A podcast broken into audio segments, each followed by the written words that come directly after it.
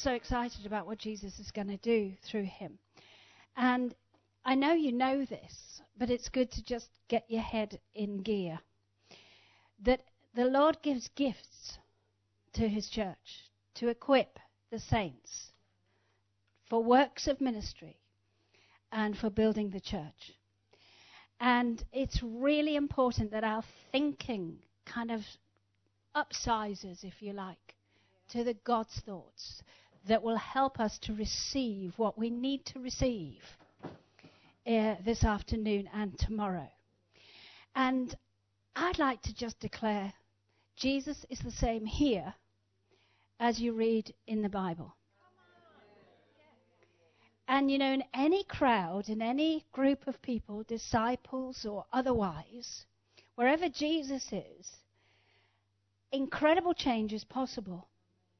If you remember Jairus and the woman, he received through hearing a word from Jesus. He came to Jesus and he received a word. The woman received from the presence. It doesn't really matter how you receive, it matters that you do. So, whether it's from the Word or the Spirit and the, just the presence, the gift, the grace that you're going to be under, which is the grace of the Holy Spirit, actually, I believe that you can expect God to do something in your family, in your circumstances, and in our community as we follow Jesus together. So let's just stand and we're going to pray together just to focus on the Lord and uh, just draw your thoughts from being in this room. Just, uh, I know we are in this room, but just draw them onto the person who's the most important here. His name's Jesus. And Lord, we, we honor you. We honor you through the presence and power of your Spirit in each and every one of us. We honor you that you're the giver of every good gift. And we want to thank you for the good gift that Pastor Andy is to your church, both here and in other places. But Jesus, we recognize and want to pull out of him by reaching out to you this afternoon every good thing that you've placed in him. Jesus, we thank you that you're here. And like that woman, we can touch the hem of your garment. We can have that reach on the inside and with our mindset and fixed on you to receive something that will change our lives. And Lord, we also thank you that you are working through your word, through the words that come from Pastor Andy and through him. That, Lord, there is going to be a dynamic power of faith here that will release the raising of the dead ministry, the life, the resurrection of Jesus in our life and in our experience. Lord, thank you that you are building your church. And we declare the gates of hell will not prevail against it. Come on, let's clap the Lord and receive Pastor Andy. You're welcome. Thank you, Pastor Judith. It's great to be with you. You can take your chairs, and um, we've got a couple of hours together, which is always a joy to um, have time with the leaders of a church. And uh, yeah, we're going to try and cover a lot of ground today. Uh, greetings from uh, Gina and uh, the family and family church. They all send their regards down to you because we're all one big happy family, aren't we? And um, yeah, we're going to cover some ground today. I want to just talk a little bit in the beginning, just stir your hearts a little bit with a thought, and then a little bit later on, after a cup of coffee, we'll talk about um, some stuff to do with focusing with church and that. And uh, just a joy to be with you again. It just seems a long time since we were up here. Uh, what are we dealing with now? Like a couple of years and uh, three years. I saw you all on Soul Winner. Well, a whole bunch of you. Did you enjoy that? Boy, that's great. Yeah, we've had 2,300 households and small groups come through it now, so which is brilliant. So I'm going to keep on doing that. I'm like, well, it's better than having watching Netflix on a Wednesday night, isn't it? I sit. you saw me sitting at home in my living room, like talking to people. I'm like, this is great. This is good. I can do this all day. Brilliant. Right, I am going to take my top off so that we mean business here. Is that good? right. I want to share with you a thought or a word concerning prophetically what I'm hearing at the moment uh, for for me, for you, for us, and I really believe it's an important word. And I just want to give a greeting right now to those who are listening because I know that because of COVID, some can't be here, but leaders are going to be listening to this after a fact. So give them a good cheer, those who are. There we go. And uh, these days, you know, we've learned how to uh, be hybrid in ministering, haven't we? That we do it live and then we use media and all that stuff. And we need to stay tuned into that moving forward. Again, for us, some of the stuff that we were doing online, we just stopped as soon as we could meet together. But other stuff, it was like, no, this is quicker, this is better. So we've got to think ahead of that. Now, what am I hearing at the moment in my heart? I'm really, um, as we're looking at this moment that we're in, hearing very something very specific, which is just simply, it's time to run. It's time to run. But not just run, run our best lap yet because you can run, all right? I'm just going to preach you guys a little bit happy today to start the day off, if that's cool. You can run, but you can run just because you're in the race, or you can run to win the race. And I really believe that God's speaking over his church right now. Listen, we're not in the season that we were in. This is a new season. This is a new season. Okay, we're managing some remnants of the season that we've been in, but we're not there anymore, and we've got to live true to the season that we're now in. I wrote a verse down which is not unfamiliar to you all in First Chronicles chapter 12 verse 32. And it says, And the sons of Issachar knew the season, but also knew how they should respond in that season. I really believe that's a word for the church today, that we need to know what season we're in. Now, for some Christians, they're still in the former season, but that's done. Like they say, that's so last year we need to understand that we're in a new moment now, even though we're still managing with some isolations. I get that. I'm not denying that. But we're in a new season and we need to be dressed for the new season. Now, that means we've got to dare to pack away our COVID slippers and put our Issachar trainers on. All right? This is what we should be wearing in this season as leaders in the house of God. You know, the year of COVID slippers, it's so last year, it's done. Burn them. Don't even put them in the wardrobe. It's time for us to be wearing Issachar trainers that say, we know we're in a new moment. And we know that God's doing something in this moment. God's teeing up for something in this moment. And we're not just going to be people are aware of a new season, but people who know what to do in this season. And we may drift into some stuff in the next session concerning that. But I really think that some of the church, they reckon that in uh, England, I was sharing this with Pastor earlier, they reckon that one million Christians haven't returned to church yet in England, which is interesting. But actually, for me, watching the people that have come back gives me a greater joy than that statistic. Because what I'm seeing is people coming back that have come back, and they're saying, We've got a job to do. Come on, let's get this thing strong. Hey, we didn't appreciate meetings like we should have appreciated them. Hey, we didn't appreciate gathering and being together. And they've come back with a great tenacity, no apathy or complacency. They're coming back and they're saying, come on, we've got a job to do. That excites my heart. But I'm sad for the one million that are still sitting there. Not the ones who genuinely can't return because of COVID issues, but those that got used to sitting there on Sunday morning yeah, some of the stuff I've heard from people, I've actually given up being polite now. I'm like, that's ridiculous. oh, I just I just found a new mode of spending time with my family. That's ridiculous. It doesn't honor God. Honor God. Stop being stupid. Give God back what belongs to Him. Give to Caesar what's Caesar's and God what's God. Come on. And I'm not going to tolerate with that foolishness anymore.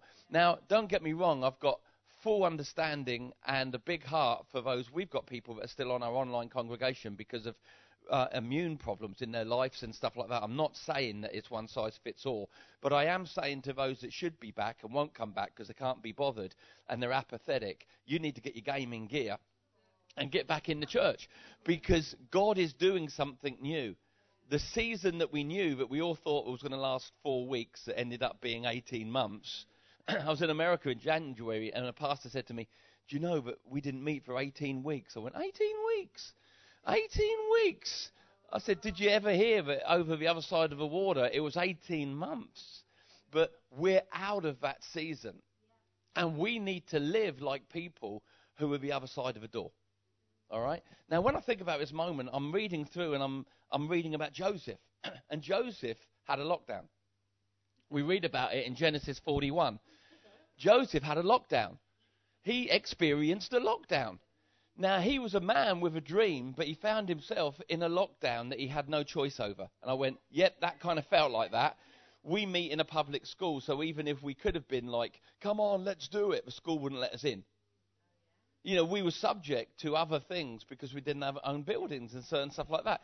We were in that moment of doing the right thing because the government told us to. That's authority, it, the well being of people. We were balancing all that stuff with you. But boy, when we could meet, we said, Will you let us on the grounds? And they said, Yeah. So we did church out on the field. And it poured with rain. And I'm standing there. This girl lent me a Mickey Mouse umbrella. And I'm holding it and I'm preaching. But no one's moving. They're all getting saturated because they were so excited to be back together again, you know? but we need to understand that Joseph had a lockdown. But he knew his lockdown would come to an end. And when he was in lockdown, he was getting ready for the other side of lockdown. To me, during lockdown, I got ready for the other side of lockdown. So that when the door opened, I came out. What's a better way of than bat out of hell? Dove out of heaven. I came, I came out of lockdown like a dove out of heaven. It'll be gone when the morning comes. You know, Floor, I was out. That's because I knew it was a season that would come to pass. This wasn't the final end of all days. Now, Joseph, when I imagine him in that moment when he was in the prison, we all know the story of Joseph, right? We're all familiar with it. You've read the book, you've read the chapter, you've seen the stage play. Everybody know about the story of Joseph? Let's just give you a quick test. I close my eyes, pulled back the curtains. Yeah, you're on the same page. We're all there. Now, Joseph was in that moment in the prison where he'd been falsely accused. Have you ever been falsely accused? I have been and was. And uh, it's not funny. It's really not a funny time. It's really not a funny time when you're accused of something and you're like, I wasn't there when it happened. I, I wasn't there when it happened. It didn't happen like that. And, and so Joseph's in a prison time and he's walking around the prison cell and he's, I didn't do it. I wasn't there. I'm not guilty. But he was in a lockdown. He was experiencing a lockdown. Now imagine the other people in the prison. Because all we have is a glimpse into Joseph's life, which is a picture of us now. And other people in the prison have gone fetal in the corner. Yeah, that's some Christians today. They've gone, COVID. And Joseph's like, nonsense, nonsense. He's still prophesying. The baker, the cupbearer.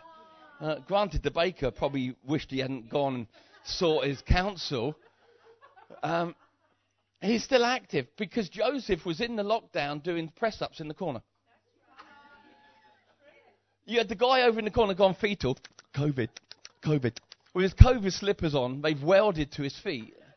All right, no intention of future.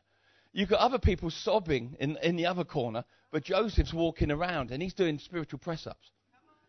Because he knows he was given a dream and a promise and it hadn't yet come to pass. He didn't know how, he didn't know when, he didn't know who would be involved, but he knew he'd received a dream when he was a kid, and that dream hadn't come to pass. Which meant that door was going to open. He didn't know when, but he said, I'm going to be ready for that door when it opens. I'm not going to be like the guy in the corner. COVID, COVID. I'm not going to be like the one over here. I'm going to be, and I see him walking around going, come on, come on, let's do a workout. Let's, let's be praying here. Let's be talking. God, you gave me a dream when I was a kid. And that dream hasn't come to pass. And I know it wasn't a me dream, it was a you dream. All right, I shouldn't have told my brothers. That was a bit of a mess up, but we're past that. we're past that. I've grown up a bit now.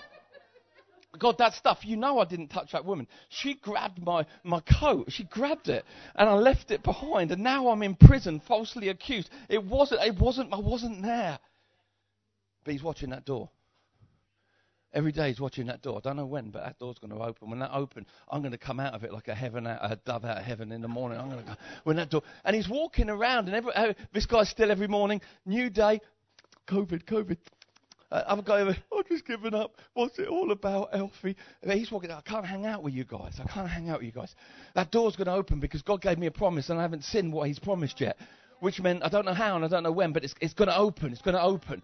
And he's getting ready. He's prophesying over bakers. He's prophesying. He's ministering. He's using his gift. And then all of a sudden, in verse 14, the door opens. Because what had happened behind the scenes that he couldn't see, you know that God's working behind the scenes for you, right? God was bringing together the guy that he prophesied over but totally forgot about him. It happens. I've been in ministry 30 years. You're like, you know, hey, glad your life's great. Don't forget. Ooh, Remember Pastor that walked with you when it was all going on? So you've got the leader of a land over here that's getting a dream he can't understand, and everyone that works for him is an idiot, and they can't understand it either. They're charlatans and idiots. Then all of a sudden he's got, he's got a, I've got a dream. Somebody needs to tell me about this dream. And all of a sudden, B-I-N-G-O, I had a dog and his name was Bingo. This guy turns up and says, I know a man. I know a man. Who's that man? The one walking around the prison going, that door's going to open, the door's going to open, the door's going to open, and when it opens, I'm going to be ready for this door to open. All of a sudden, the cupbearer, and this happens really quickly, get ready for some unsuddenlies. All of a sudden, the cupbearer comes before the leader of the land. You know the story. Says, I know a man who can answer your dream. They said, send for him. All of a sudden, Joseph's walking around lockdown.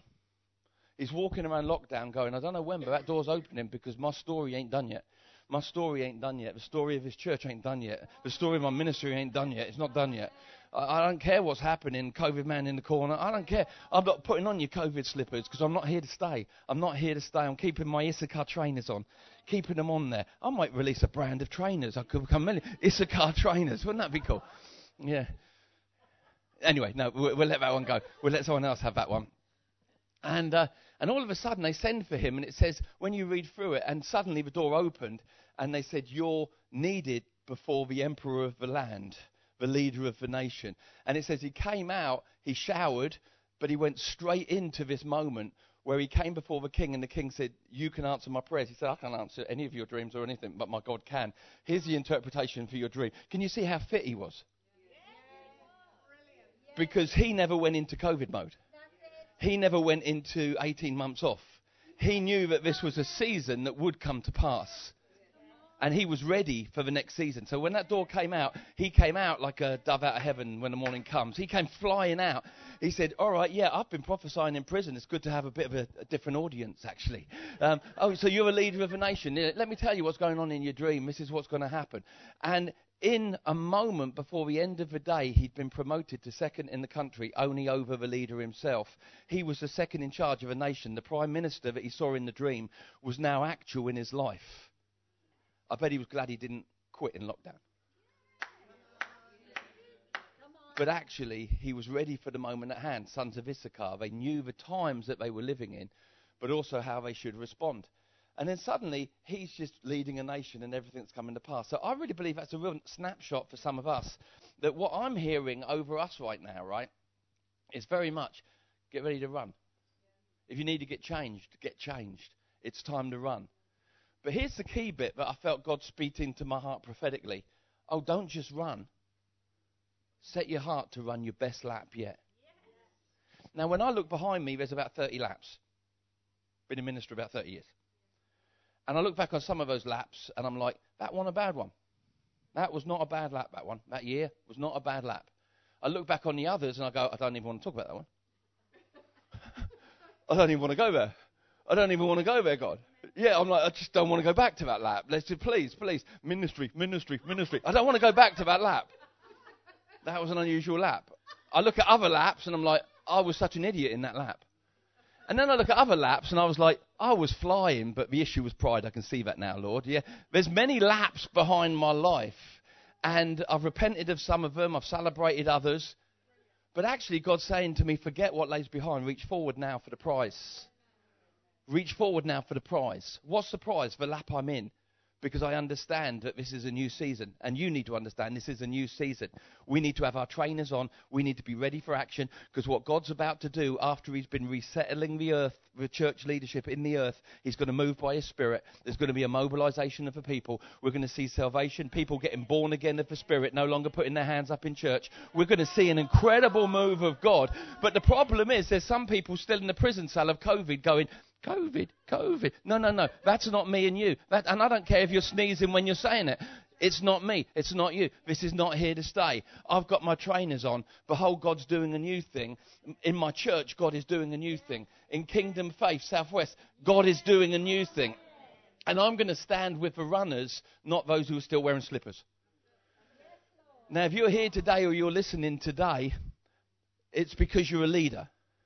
And you need to take position with the other leaders and make sure you've got trainers on, and you're saying, we need to now run our best lap yet.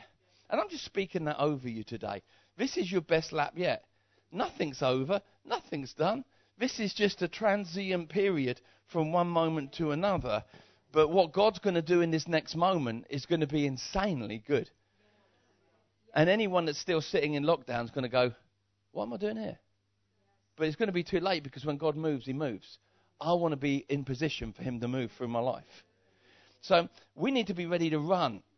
Now, that's an interesting word because that word run speaks to us as a group of people, but also I believe it speaks to every leader individually.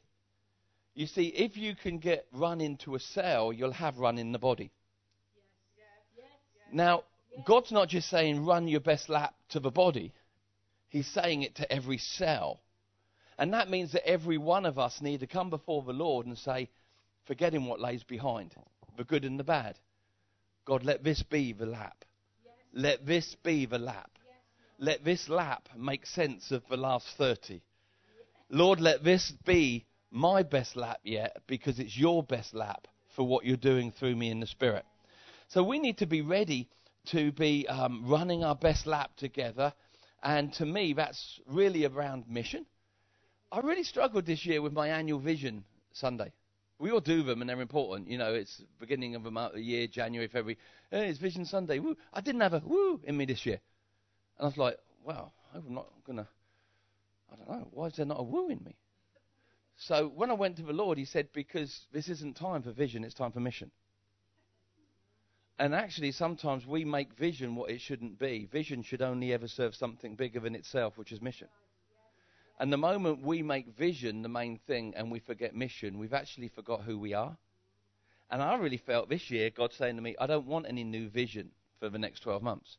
I want you to bring the church back into alignment with the mission that I gave the church 2,000 years ago. See the lost saved, see people discipled, see captives set free. Come on, let's face it, if we all busied ourselves with that, we'd get a lot done. So actually, I haven't got a vision statement. I've got visions that accompany a mission, but this year we've gone missional. And it's like I was reading that book I wrote 10 years ago, God's Blueprint. I was like, I think I wrote that for today. Who knew? Who knew? I thought it was for 10 years ago. But when I'm reading it, I'm like, wouldn't change a thing. This is a really good book because it's all about the Blueprint Church, the mission people. So we need to understand this is about us being in our right track. And track is what God wants us to do in our generation. We can't be on the track in Wigglesworth's Lane. We can't be on the track. Now, I believe there's a journey for every leader, and it starts with us, is no one should be in the bleachers or in the spectating sitting down area. That's not where you run. That's where you fantasy run. That's where you identify as a runner.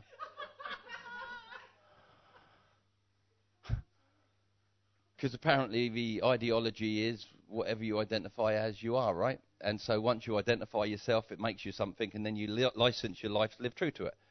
I tried being a 12 stone weightlifter. And I really identified with it. Trouble is, when I took my shirt off to go to bed, everything denied the evidence and the truth of it. But not even the government believe it because you should be able to walk through an airport and say, I identify as a vaccinated person, and they should let you on the plane. So it is a flawed ideology. Actually, it's not. It's a kingdom ideology. If we could have people to identify with a new creation and the dead person they are in Romans 6 risen to newness of life, then we'll begin to change the earth. But I think that's a different message, right? So again, we can't identify as runners. We've got to be runners. To be a runner means we move away from the bleachers or the spectator area. That's where the crowd sits. And we get on the track. Now that's good. We're on the track. But if you're on the track in the wrong lane, you're going to trip people up. We want to be on the track in the right lane. What's God need of you in what church needs of you in this season you're in? Well, I don't want to be in that lane. Tough. Stop acting like a sport child. Get in the lane you need to be in. Run your race, which is also our race. Run our race, which is also your race.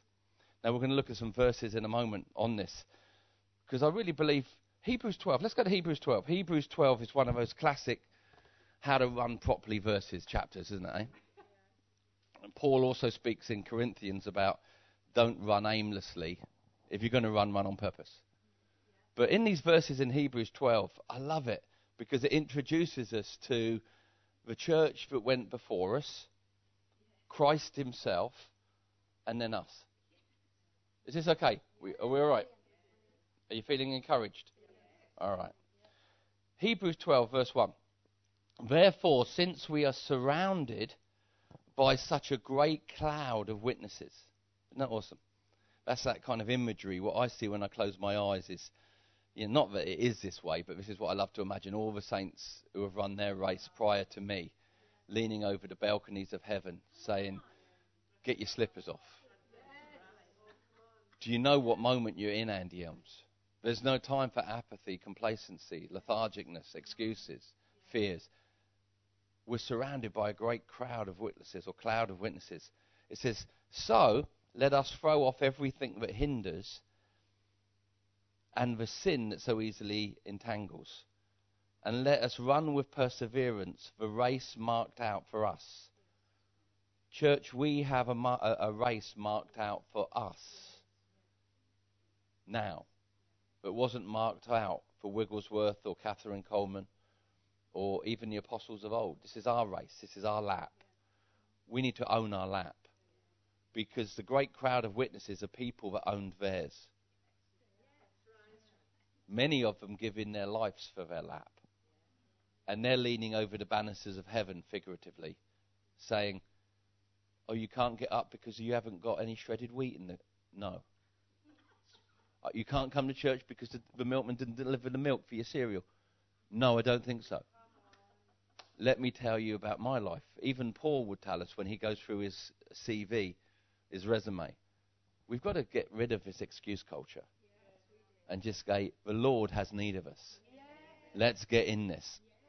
But then it just keeps getting better and better. And it says, let us run with perseverance a race marked out for us, fixing our eyes on Jesus. He's the pace setter, isn't he?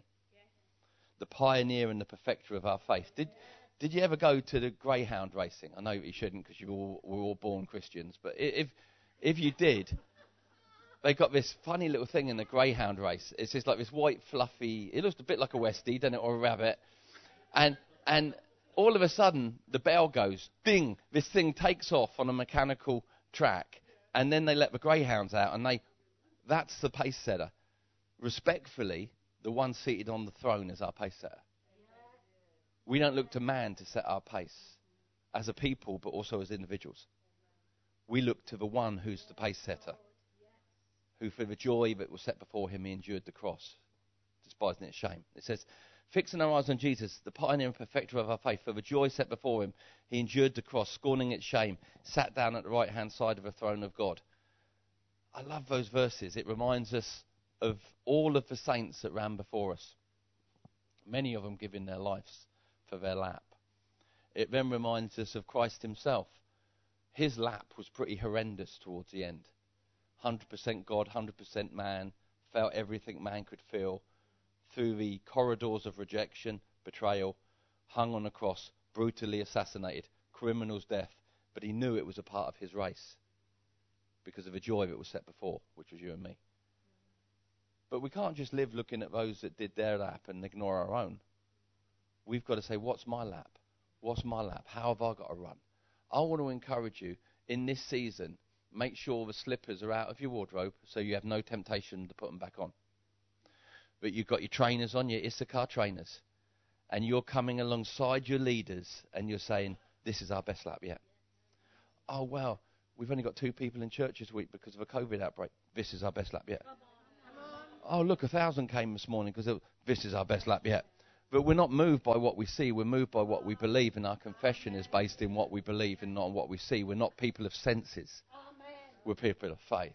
We believe in what God is doing even before we see it happening. we speak and live from our spirit, not from our flesh. Amen.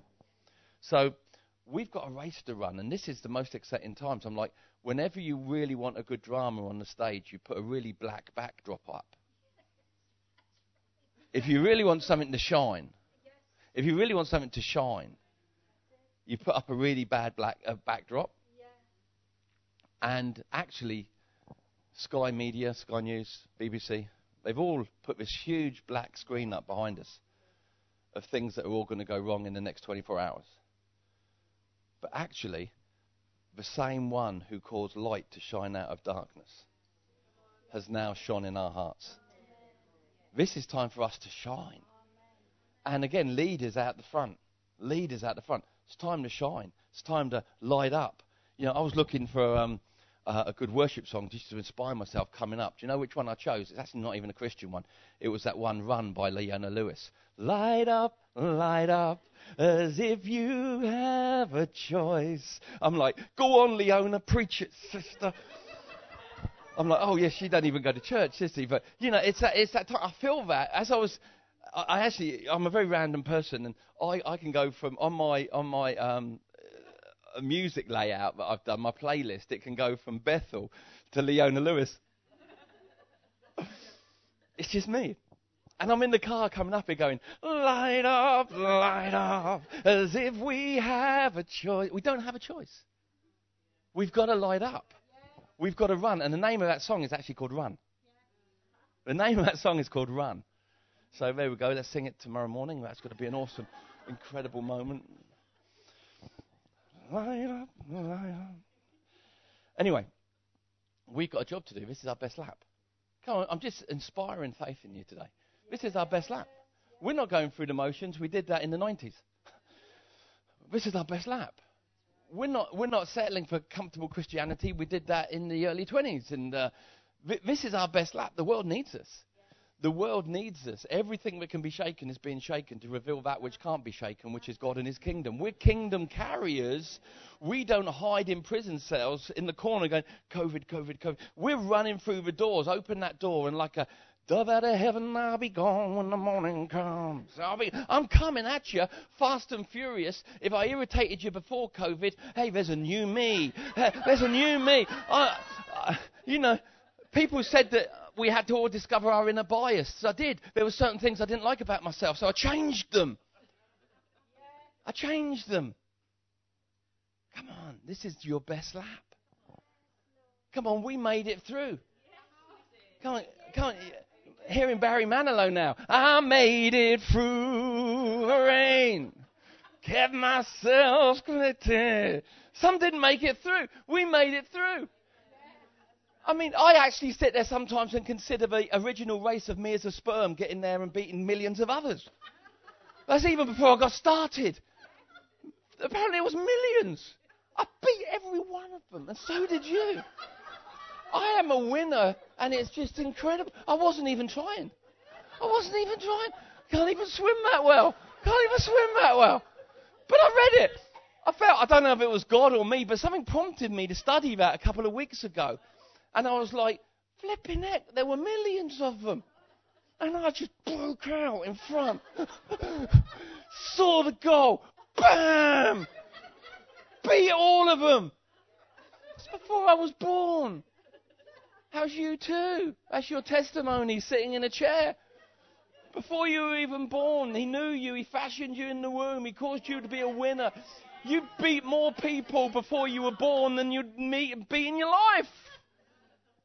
Come on, it's got to be right, isn't it, eh? Man, I feel like running around the block now and just slamming into a wall or something. I don't know. Pow! And that won a bad lap, but I've got a better one in me. Oh, that was a, that won a bad lap, and that was before I was even born. But I can feel a better lap in me there because because that was flesh giving birth to flesh. This is now spirit giving birth to spirit. But and listen, we, we got in. I'm going to explode in a minute. Just tell Gina. He just went. He just went. He was preaching. He was preaching on the race of fertility, and then he just boom. He went. Even Pastor Colin would be laughing now. He would. He'd be trying not to. He'd be trying not to. And he always did that with me. He'd be like, and then I'd see him twitching. Like, can't you? That was my gift to him, and boy, it can't match the gift he gave me, but there we go. All right, so hey, we're out of the bleachers, we're on the track. We are the church leadership. We're not fighting over what lane we want to be in. We're saying, what lane do you need me in? Because we're running as a team. Listen, if we've lost some players during COVID, I'll take their place. Give me their baton. Pass it to me. Pass it to me. I'll run. I know I did this years ago and someone took, but I'll do it again. I don't care. Put me in a lane. I want us to have a group win. But then Hebrews, it's brilliant. It says get rid of a bag. It's genius in Hebrews 12. It actually addresses two things separately. Get rid of the bag that you could be carrying and the sin that so easily could ensnare you. See, if you get on the track in your lane, that's great. But if you're wearing a backpack like a Royal Marine, and you ain't a Royal Marine, Royal Marines do it. Yeah, but you're not one. Nor am I. Put one of those backpacks on me, I'd be like Norman Wisdom. I'm like, Mr. G- Mr. Grimsdale. I'll be like. That's what some Christians are like. They're like, yeah, I'm out in the bleachers, I'm on the track, but I can't move. I've got, well, get the stuff out the backpack, get rid of a backpack. I've got all these regrets. Well, get rid of them. Lay them at the foot of the cross. I've got all this stuff. Lay it at the foot of the cross. I've got, guess what I'm going to say? Foot of the cross. foot of the cross. But up, foot of the cross. I'm waiting for your lips to, foot the cross. Get the stuff out of your bag. Unforgiveness, get it out. Get it out. No time for that. We've got to run. We've got a race to run. Well, I don't like the way that person looked at me they were asleep. Uh, what are you seeing? I mean, the person was fast asleep. They didn't look at you. Let's get that stuff out because it slows us down. But then it also says there's sin that easily ensnares. Try and run with your foot in a bear trap. you be stacks is ill, but you're going to be really going quite slow, especially if you've got a backpack on as well. You'd be like the Quasimodo mode, you know.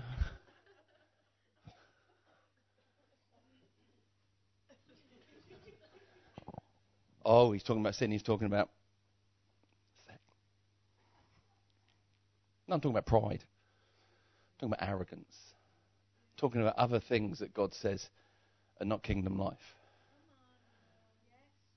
Because if you run with someone hanging onto your leg, it makes it a really hard race. Get rid of a bag, get rid of whatever's hanging onto your leg. No one's accusing anyone of gross sin today. But it's amazing if we were to bring out God's chart of what sin is, we'd go, Really? Pride, stuff like that. Greed. The Holy Spirit so beautifully makes us aware, doesn't he? Never to condemn, but to convict us. Come on, let's get on the track. No bag. Nothing, nothing. Everybody doing okay? Let's talk about your race now. Because not only have we got a race together, but do you know you've got an individual race? Every cell of a body has its own race. This really awoke in me, actually, a very, very strange place. It was Pastor Collins' tribute service.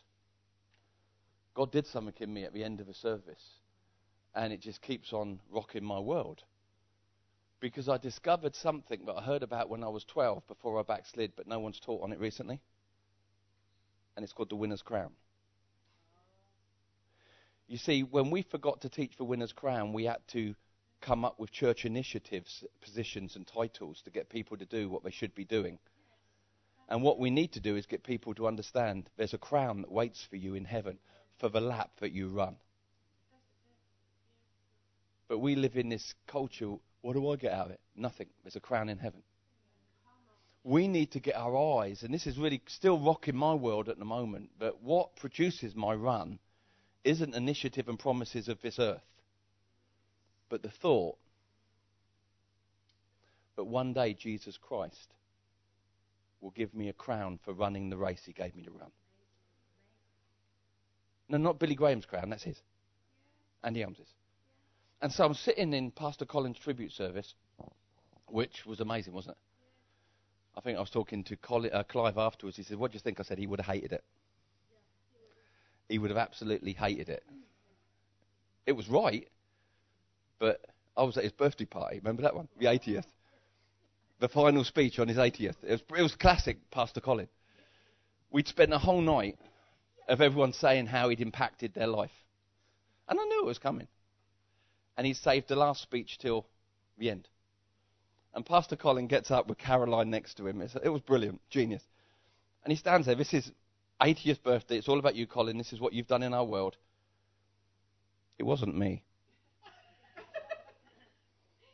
If you were loved, it wasn't my love. I had none. Talk about bringing the party down.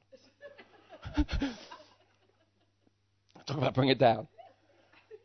If you got anything, I didn't give you anything.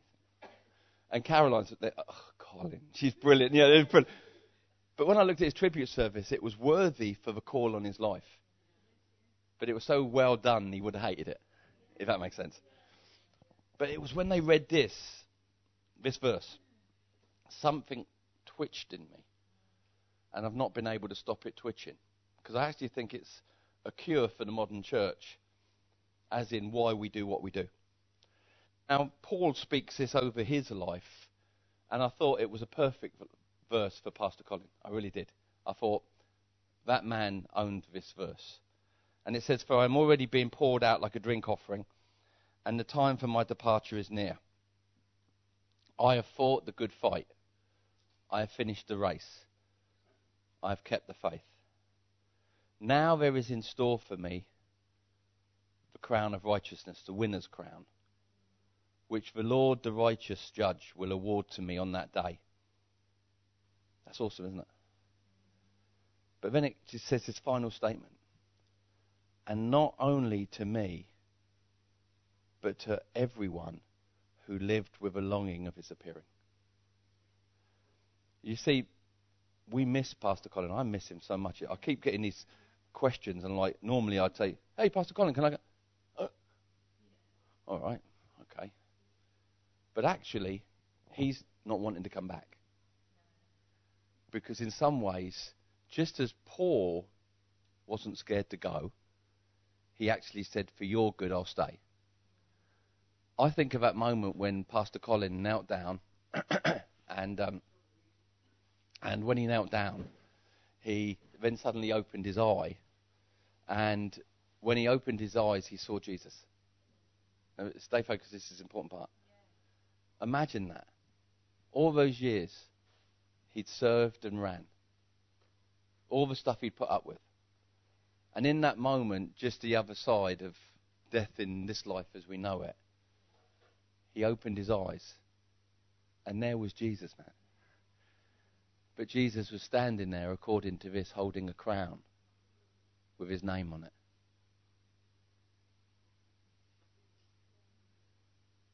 But there's also a crown in store for every other person that lived in such a way that we longed for his appearing. There's a crown, man. There's a crown. Why do we do what we do? There's a crown laid up in heaven. But not everyone gets that crown.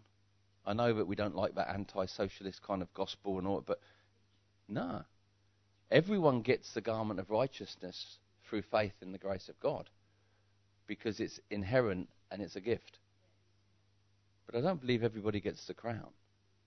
I believe the crown belongs to those who lived in such a way they were expecting his return. And they served his purposes and ran their lap on the earth. No guilt trips, no work doctrines. But sometimes when people have come to me, I think I didn't mean to say it sometimes, and I did. You know, when you do that, you're like, oh my, I should have watched that one. I've had people come to me and say, I can't wait until I get to heaven, and I hear the Lord say, Well done, good and faithful servant. I say, Well, just forgive me for a moment. When were you good? When did you serve? And when were you faithful?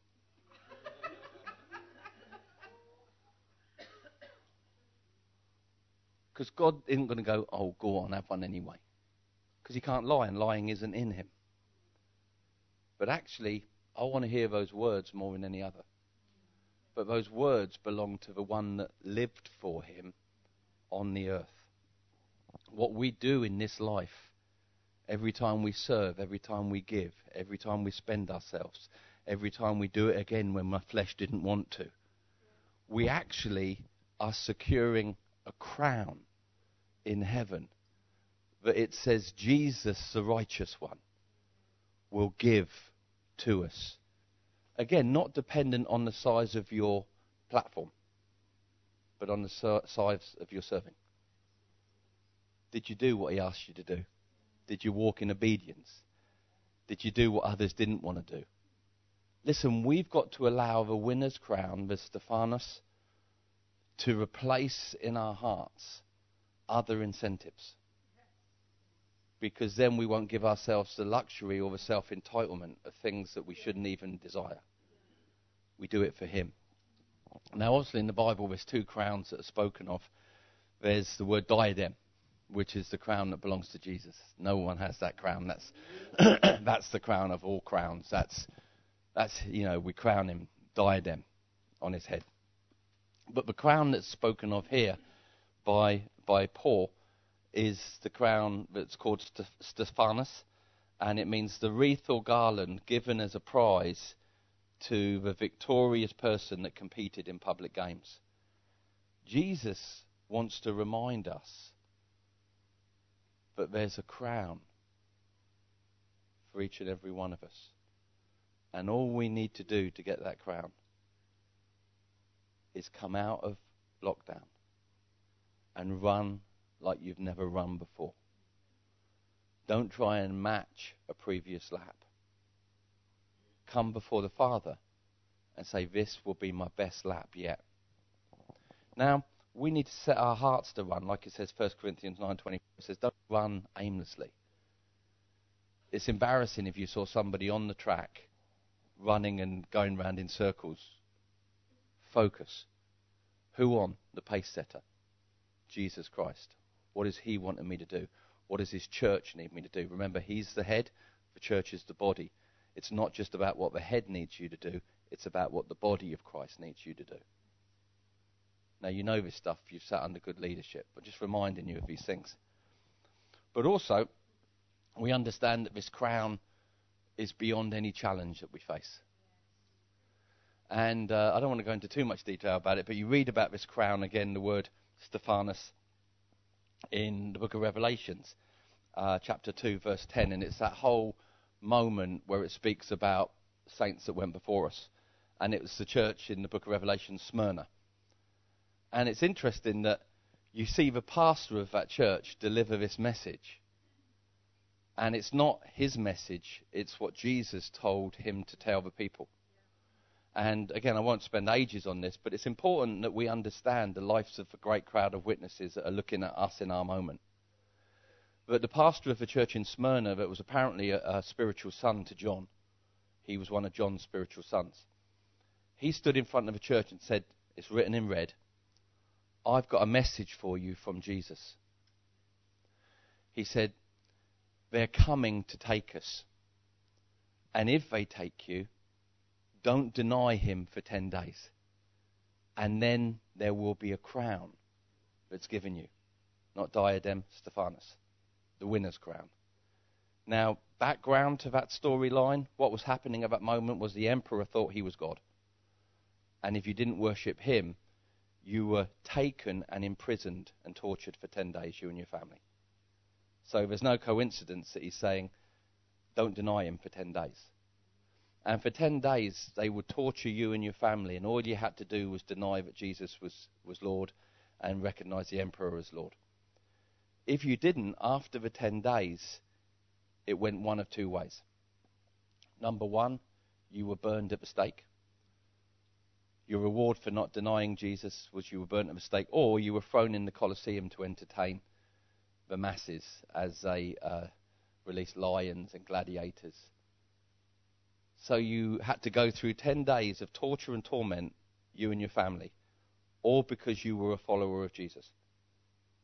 Sometimes this makes our modern Christianity look quite pathetic, doesn't it, really? Even my own. But then if you didn't deny Jesus for 10 days, they would torture you by burning you at a stake, or you were thrown in the Colosseum as entertainment to the Romans.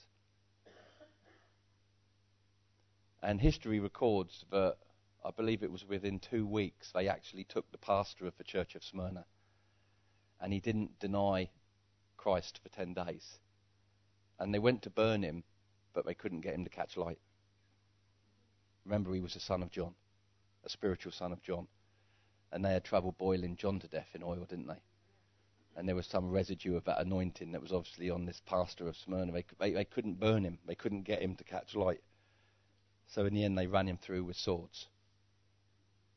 But imagine if Pastor Judith or Andrea got up and said to you, Hey, church, got a letter for Jesus for you this week. They're coming. And all you've got to do is just stay focused on the King and eternity and what's the other side of a very painful doorstep. Thank the Lord we're not in those moments in this country at this time. At this time. But that doesn't mean it's not time for us to stand up for what we believe. Those people were forced to stand up because they knew that there was a crown to be won, not of this life. See, most of you knew Pastor Colin very well, but you didn't have to be with him long to realize he wasn't living for anything in this life. Nothing. He loved his family, loved his friends, loved his ministers. But there was nothing in this life that was holding him because his heart had already gone to eternity. You know? Sometimes, you know, I hate I hate it when you deal with people when they have dementia and those kind of things. And uh, recently, one of our elders, his father passed away, and I said he was reunited with his mind. You know, he was a God lover, which meant his mind had gone somewhere. And that moment he opened his eyes, he saw Jesus, but was also reunited with his mind that had left him. You see, we put so much perspective in the living life, and we don't see it as the mere entrance chapter or introduction as it is. Listen, Pastor Colin, he must be a right state in heaven now. Eh? Can you imagine? Sometimes I do. It's like a couple of people after a funeral said, You know, are you sad? I said, I'm sad because I miss him, but that's just selfish grief, which is nothing wrong with that. I said, but every time I think of that moment he, he opened his eyes and saw Jesus, all sadness. Totally washed away. As he began to dance around in glory and lay before the throne for a few years and, and you know. Can you imagine? And of course the joy of resurrection life and being a believer is we all know we'll see him again. But this is our lap now.